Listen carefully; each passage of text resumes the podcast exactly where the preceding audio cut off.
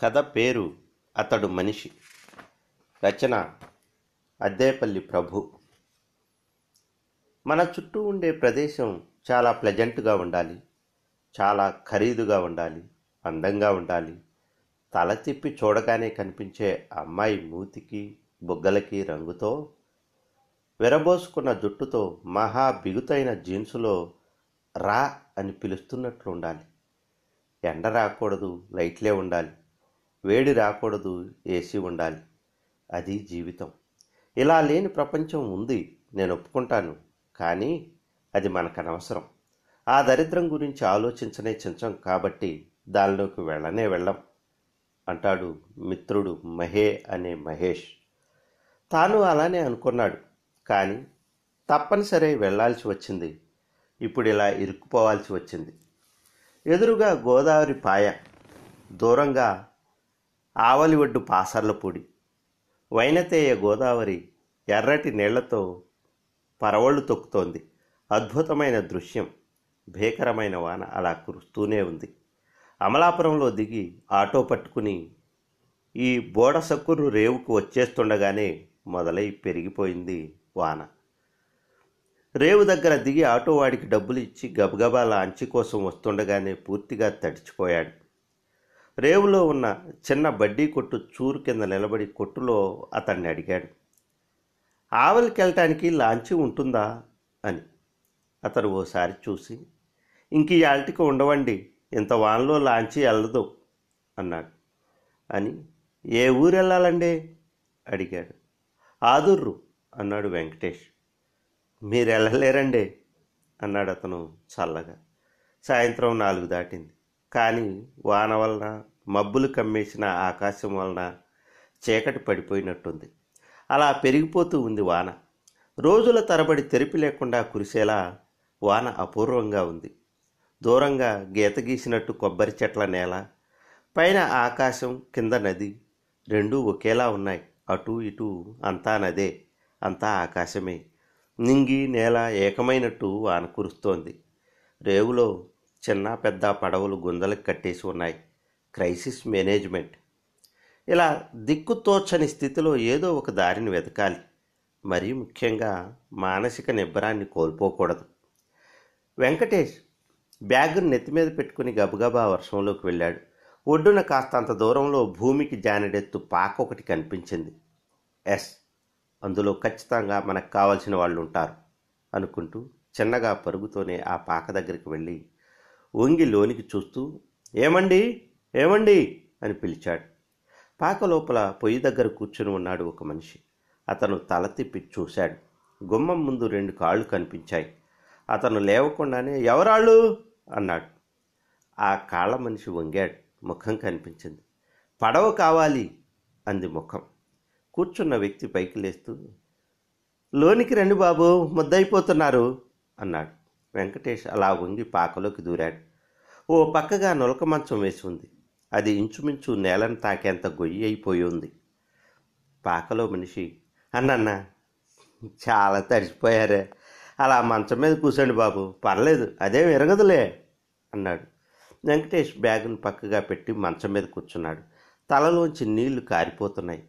కాళ్ళ నుంచి బూట్ల మీద నుంచి నీళ్ళు కారి నేల మీద చిన్నగా మడుగు కడుగుతున్నది.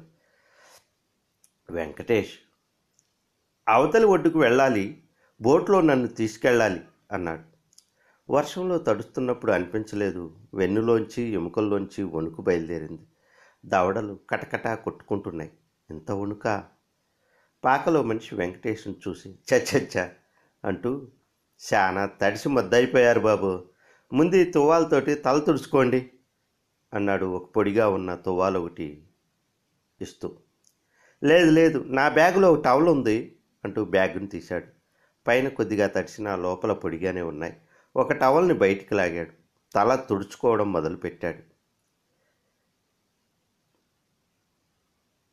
వెంకటేష్ తల తుడిచేసుకుని ఆ టవల్తోనే ప్యాంటు చొక్కాల మీద ఒళ్ళు కూడా తుడిచేసుకున్నాడు. నీళ్ళు ఓడడం తగ్గింది కానీ వణుకు తగ్గడం లేదు. కాసిన్ని నిప్పులు ఒక పగిలిపోయిన కొండ పెంకులో పెట్టి దాన్ని మంచం కింద పెట్టాడు ఆ మనిషి. కూసోబాబు ఎచ్చగుంటది అని పొయ్యి మీద మరిగిన టీని రెండు గ్లాసుల్లో పోశాడు. చల్లని ఆ వాతావరణంలో టీ వాసనకి ప్రాణం లేచొచ్చినట్టుంది. మంచం మీద కూర్చుని అడుగు నుంచి వెచ్చదనం శరీరాన్ని వేడెక్కిస్తుండగా టీని రెండు కుక్కల్లో తాగాడు. బెల్లం వేసిన డికాక్షన్. చిరుచేదుతో చిత్రమైన రుచి. మెల్లిగా వణుకు తగ్గింది. ఆ మనిషి ఒక బీడిని తీసి పొయ్యిలోని పుల్లతో ముట్టించి గుప్పుమని పొగ వదిలాడు గ్లాస్ కింద పెడుతూ మళ్ళీ అన్నాడు వెంకటేష్. నేను అర్జెంటుగా అదూరు వెళ్ళాలి. చాలా అర్జెంట్. లాంచీ పోదట.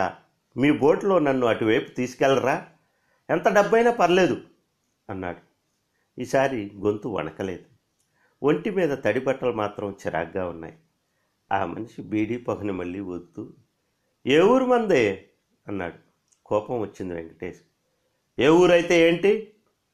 ఆ మనిషి నవ్వుతూ కోప్పడకండి బాబు నేను ఊరకే అడిగా అంతే అని బయట వాన చూసారా తుఫానట సిటం ఆకుండా కొడుతోంది అన్నాడు. పర్లేదు తడిసిపోయినా పర్లేదు అర్జెంటుగా వెళ్ళాలి అంతే. వెళ్ళలేం బాబు. ఎంత డబ్బైనా పర్లేదంటున్నా కదా. అబ్బే ఇది డబ్బులతో తేలే వ్యవహారం కాదు బాబు. గోదావరి అమ్మోరమ్మలా ఉంది. ఏలు పెడితే లాగేసేలా ఉంది. హాయిగా ఈ వానలో ఇలా మునగ తీసుకోవడం వాణ్ణి గోదావరిని చూడడం తప్ప మరేటి చేయలేం బాబు. నిశ్చేష్టుడిగా ఉండిపోయాడు వెంకటేష్. బయట వర్షపు హోరు భీతావహంగా వినిపిస్తోంది. చీకటి పడిపోయింది. పాకలోని మనిషి లాంతరు వెలిగించి చూరుకి వెళ్ళాడదీశాడు. గుమ్మం దగ్గరికి వెళ్ళి సోవుడు ఒరే సోవుడు అని అరిచాడు. మళ్ళీ లోనికి వచ్చి గుమ్మం మీద కూర్చుని కాస్తంత వాన తగ్గితే అమలాపురం వెళ్ళిపోండి బాబు. అక్కడి నుంచి రాజోలు బస్సులు ఉంటాయి. ఎక్కేసి జగ్గన్నపేటలో దిగిపోయి అట్నుంచి ఆటోనో దేన్నో అట్టుకుని ఆదూరు పోవచ్చు అన్నాడు. నిట్టూర్చాడు వెంకటేష్. త్వరగా వెళ్ళాలని ఇటు వచ్చాడు తను. అందుకే అంటారు తొందర ఆలస్యానికి మొగుడని. కానీ ఇప్పుడు మన పరిస్థితి ఏంటి? ఎక్కడికి పోవాలి ఈ రాత్రి? ఇక్కడెక్కడా లాడ్జీలు ఉండవు బాగా నిరసించిన గొంతుతో అన్నాడు. దగ్గరలో లాడ్జీలు ఉండవా అమలాపురం పోవాలి బాబు అయినా ఎలా వెళ్తారు? అన్నాడు. మరి?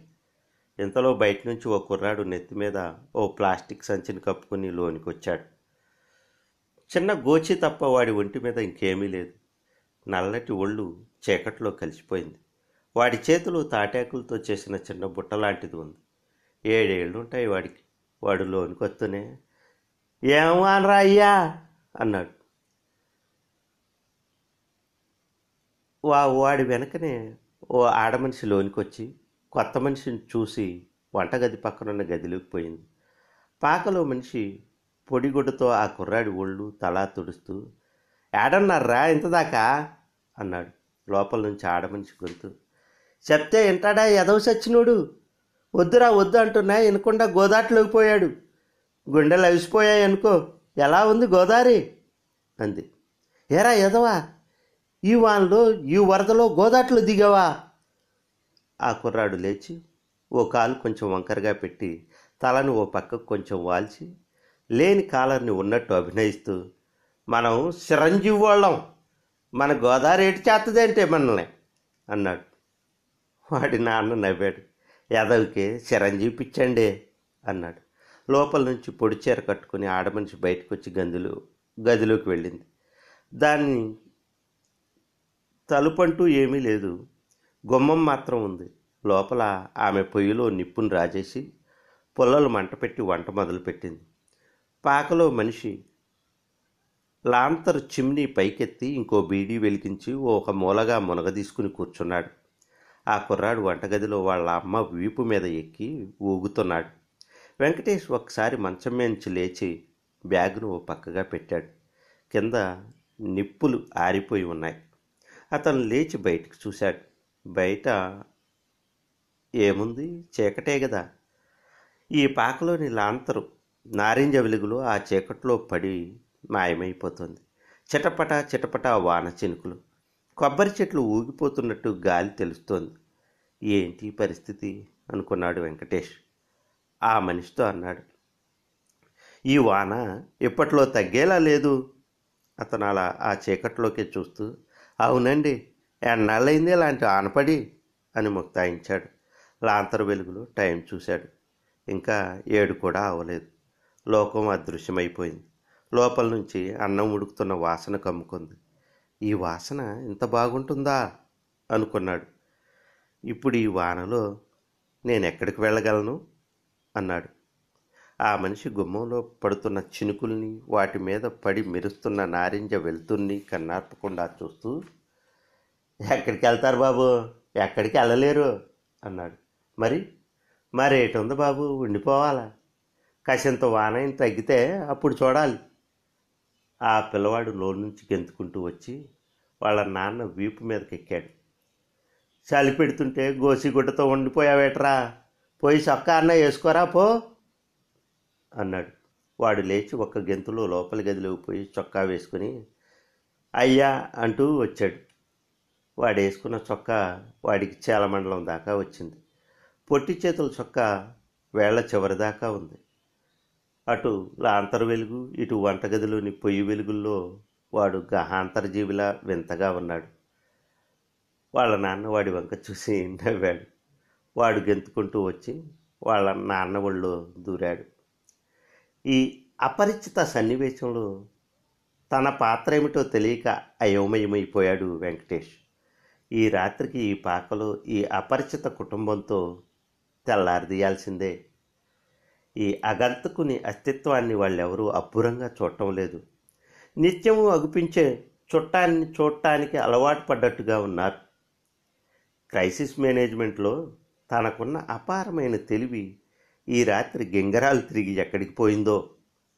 లక్ష్య సాధనలో ఇక్కడ ఇరుక్కుపోవడం ఒక అనివార్య సంఘటనే. కానీ అది మన ప్రమేయం లేకుండా మన మీద వచ్చి పడిపోతే ఇంకా క్రైసిస్ లేదు మేనేజ్మెంటు లేదు. పువ్వుల్లా చెందుతున్న వెలుగు బుడగల చినుకుల్ని చూస్తూ కూర్చోవడం తప్ప లోపల నుంచి చేపల పులుసు వాసన ఆకలిని రేకెత్తిస్తూ అలుముకుంది. వాసన తగులుతున్న కొద్దీ తినేయాలి తినేయాలనే కోరిక చిందులేయడం మొదలెట్టింది. లేచి వాచిని లాంతరపక్కగా పెట్టి చూశాడు. ఏడు దాటింది. అప్పుడే ఇంత ఆకలా. లోపల నుంచి కుర్రాడి తల్లి సోముడు అని పిలిచింది. వాడు లేచి లోపలికి వెళ్ళాడు ఒక గిన్నెలో పొగలు చిమ్మే అన్నం దానిపైన చేపల పులుసు వేసుకుని వచ్చి నాన్న పక్కన కూర్చొని తినడం మొదలెట్టాడు. ఆవిడ మరో రెండు కంచాల్లో అన్నం రెండు స్టీల్ గిన్నెల్లో పులుసు వేసుకొని వచ్చి మంచం పక్కన పెట్టింది. పాకలోని మనిషి లేచి వన్నం తినేయండి బాబు తినేసి తొంగుంటే తెల్లారి సంగతి భగవంతుడు చూసుకుంటాడు అన్నాడు. తనకు వద్ద వద్దనలేనంత ఆకలి వేస్తుండడం వెంకటేష్కి చిత్రం అనిపించింది. అతను లేచి బుద్ధిగా వెళ్ళి ఒక కంచం ముందు కూర్చున్నాడు. ఆవిర్లు చిమ్ముతున్న అన్నం కంచంలో రాసిపోసినట్టు నిండుగా ఉంది. ఇంత అన్నమా? అనుకున్నాడు. గొంతు పెగలదీసి ఇంత అన్నం తినలేను అన్నాడు. అదే ఎంత ఉందండి బాబు? అందామె గుమ్మం దగ్గర నుండి. లేదు లేదు తినలేనండి. కొంచెం తీసేయండి ప్లీజ్ అన్నాడు. ఆమె అన్నం వండిన గిన్నె తెచ్చి తెడ్డుతో కొంచెం అన్నం తీసింది. పులుసును అన్నంలో కలుపుకున్నాడు. ఆ వాసనకి నోట్లో నీళ్ళూరిపోయాయి. నోరూరిపోవడం చిన్నప్పుడు తప్పిస్తే మళ్ళీ తనకి అనుభవం లేదు. అన్నాన్ని కూరని చూస్తే నోరూరుతుందా? వర్రగా ఉన్న పలుసు చేపలు కొద్ది కొద్దిగా కలుపుకుని మళ్ళీ అన్నం పెట్టించుకొని తిన్నాడు. ఆకలి మొహమాట పడదు. చల్లని ఆ వానరాత్రి వేడివేడి అన్నం వర్రగా ఉన్న పులుసు. ఒళ్ళు ముఖము వేడెక్కిపోయి తలలో చిన్నగా చెమట కూడా పట్టింది. ఆహారం తినడం ఇంత అనిర్వచనీయమైన అనుభవాన్ని ఇస్తుందా? భోజనం అయిపోయింది. లేచి మళ్ళీ టైం చూసి నడుం దగ్గర నుంచి సెల్ని బయటికి తీసి చూశాడు. సిగ్నల్ లేదు. ఆ కుర్రాడు తింటూనే నిద్రకు పడ్డాడు. వాళ్ళ అమ్మ కూడా తినేసి ఆ కుర్రాన్ని తీసుకుని లోనగదిలో మంచం మీద పడుకుండిపోయింది తనకి ప్రమేయం లేని ఒక చిత్రమైన పరిస్థితిలో కొనసాగిపోతున్నాను అనుకున్నాడు వెంకటేష్. చిత్రంగా ఆ మనిషి కూడా అలానే ఉన్నాడు. కానీ అతనికి ఏం చేయాలో తెలుసు.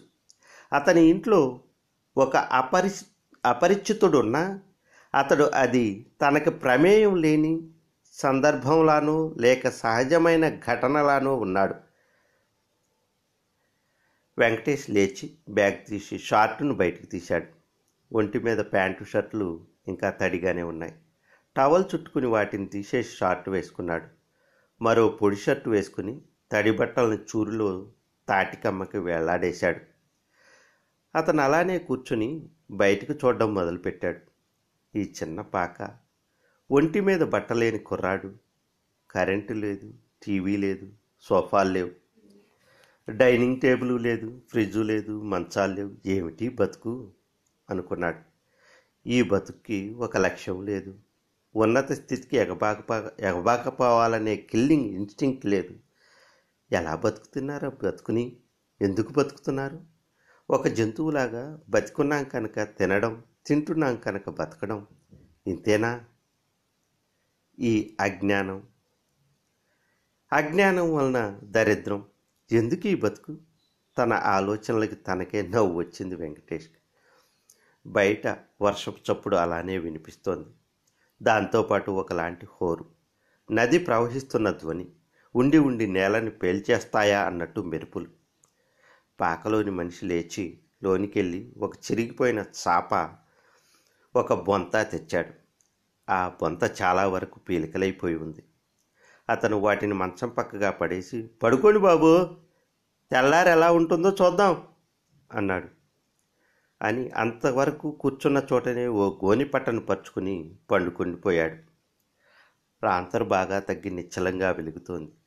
నిజానికి ఆ వెలుగులో ఏమీ కనపడకపోయినా అది స్నేహితుడి స్పర్శలా ఆప్తంగా ఉంది. వెంకటేష్ చాపను పరిచాడు. కాస్త యువతలకి చాపను లాగి తన బ్యాగ్లోంచి ఒక దుప్పటిని తీసి పరిచాడు. ఇంకో పల్చటి దుప్పటిని తీసి బ్యాగ్ని తలగళ్ళ అమర్చుకుని వాలాడు. బయట అంధకారంలోకి ఊహ కూడా పోవడం లేదు. కానీ మెరుపు మెరిసినప్పుడల్లా కాస్త బంగారం కలిసిన వెండిలా ఒక అనంత నీటి ప్రవాహం తటిల్లున మెరిసి మాయమైపోతోంది. సెల్ తీసి టైం చూశాడు ఎనిమిది. తను కల్లో కూడా ఈ టైంకి పడుకోలేదు. కళ్ళు తెరవగానే కోసిన ముక్కలాగా వెలుగు కనిపించింది. అది గుమ్మం. వాన అలానే ఉంది. చప్పుడు అలానే ఉంది. గాలి అలానే ఉంది. కొద్దిగా వెలుగు.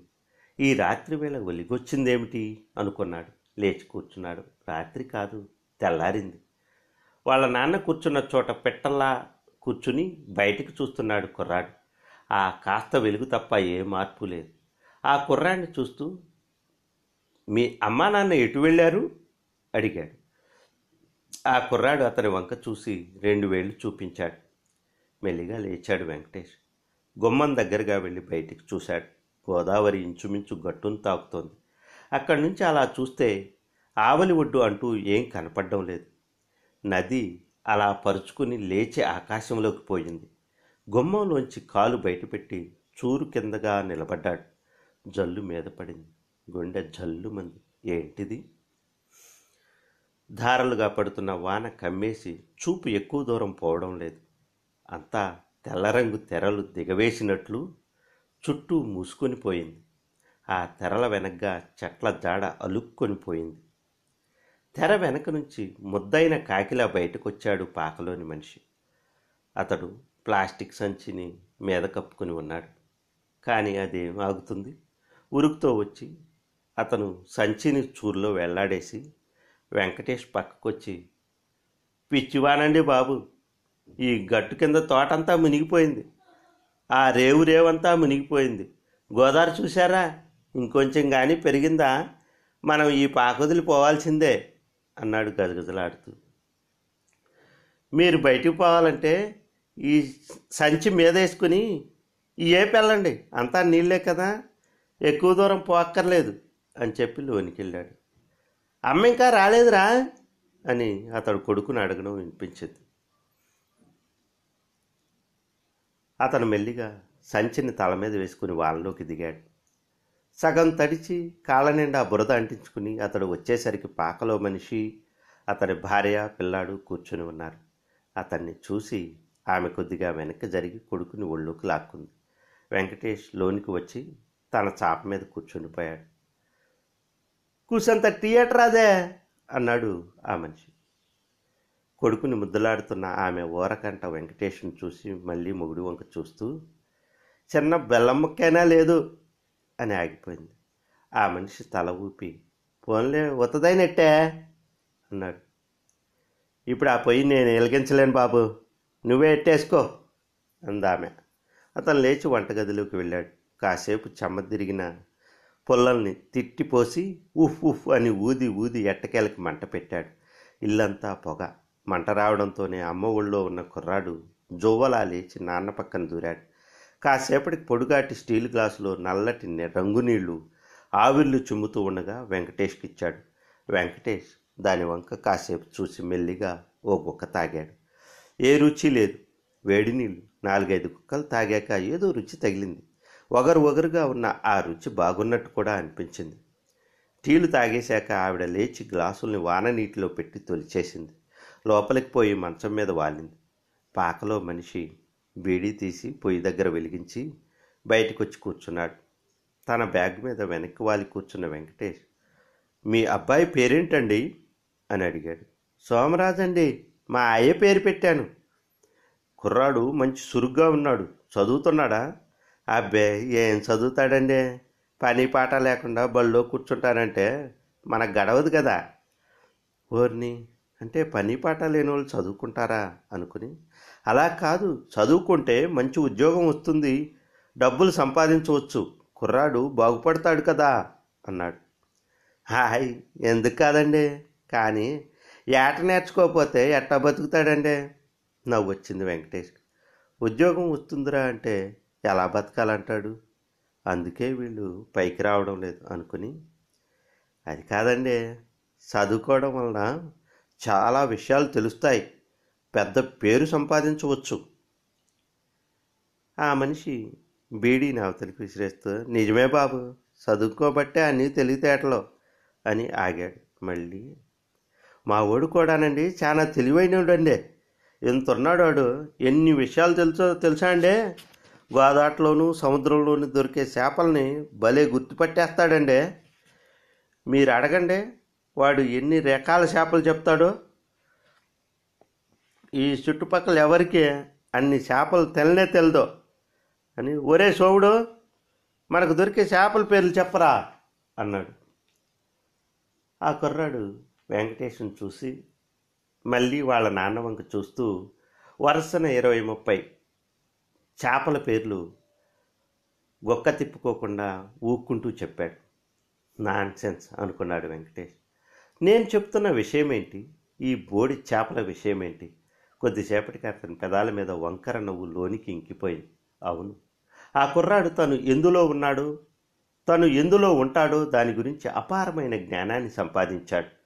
వరద గోదావరిని కటిక చీకట్లో ఎదగల సాహసి. తన కొడుకు ఇరవై దేశాల పేర్లు అధ్యక్షుల పేర్లు చెప్పగలిగేవాడు. ఆటలు పాటలు లేకుండా ఐదేళ్ళ వయసు నుంచి నూరి నూరి పోస్తే చెప్తున్నాడు. కానీ వాడికి ఆ వయసులో ఆ దేశాలతోనూ అధ్యక్షులతోనూ పనేంటి? వాడికి వాడి బుర్రకి అక్కర్లేని విషయాల్ని జీకే పేరు మీద అంటగడుతున్నాం. దాన్ని జ్ఞానం అనాలా? ఇంత చిన్న వయసులో తన చుట్టూ ఉన్న ప్రకృతి గురించి ఇంత అపారమైన ఎరుక సంపాదించిన ఈ కుర్రాడిది జ్ఞానం అనాలా ఇది విద్య కాదా? చదువు కాదా?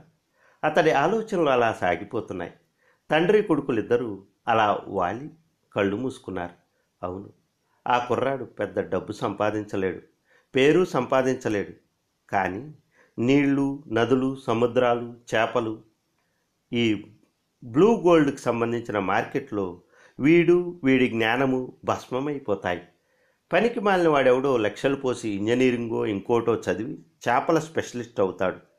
వీళ్ళని ఇక్కడి నుంచి గెంటేసి నీటిని చేపల్ని కంప్యూటర్లో వెదికి సముద్రాన్ని జల్లెడు పట్టేస్తాడు. కోట్లు గడించేస్తాడు. ఇంత సాహసం జ్ఞానం ఉన్న ఈ కుర్రాడు ఏ బురదగుంటనో వెతుక్కుని మట్ట గిడిసల్ని దేవులాడుకుంటూ బతుకుతాడు. ఏంటో ఈ చిత్రం. కునుకు పట్టేసింది మళ్ళీ కళ్ళు తెరిచేసరికి చారు పోపు వాసన కమ్ముకుని ఉంది. బయట అంతగా చప్పుడు లేదు. అతడు గమ్మున లేచి గుమ్మంలోంచి చూశాడు. వాన తగ్గిపోయింది. చిన్న చిన్న చినుకులు పడుతున్నాయి. అయినా పర్వాలేదు. పోవచ్చు. అతను చిన్నపిల్లల్లా వెనక్కి తిరిగి ఇంట్లో వాళ్ళని చూస్తూ వాన తగ్గిపోయింది అన్నాడు. అని మళ్ళీ నాన్సెన్స్. ఏంటి? వింత ప్రవర్తన అనుకుని నేను బయలుదేరవచ్చు అన్నాడు. పాకలో మనిషి తల ఊపుతూ అవును బాబు బేగెళ్ళిపోతే అమలాపురం పోవచ్చు అని వన్నం పెట్టేయే అన్నాడు భార్యతో. అబ్బే ఎందుకండి? ఎలాగో అమలాపురం పోతాను కదా అన్నాడు కానీ ఆకలి దంచేస్తుంది. అతను గబగబా రాత్రి తీసిన దుప్పట్లు తడిగా ఉన్న బట్టలు బ్యాగులో కుక్కేసి ఆ షార్టు సొక్కాతోనే తయారైపోయాడు. చారు పోసిన అన్నం గిన్నె తెచ్చి ఆమె మంచం దగ్గర పెట్టింది. వెంకటేష్ గబగబా తినేశాడు.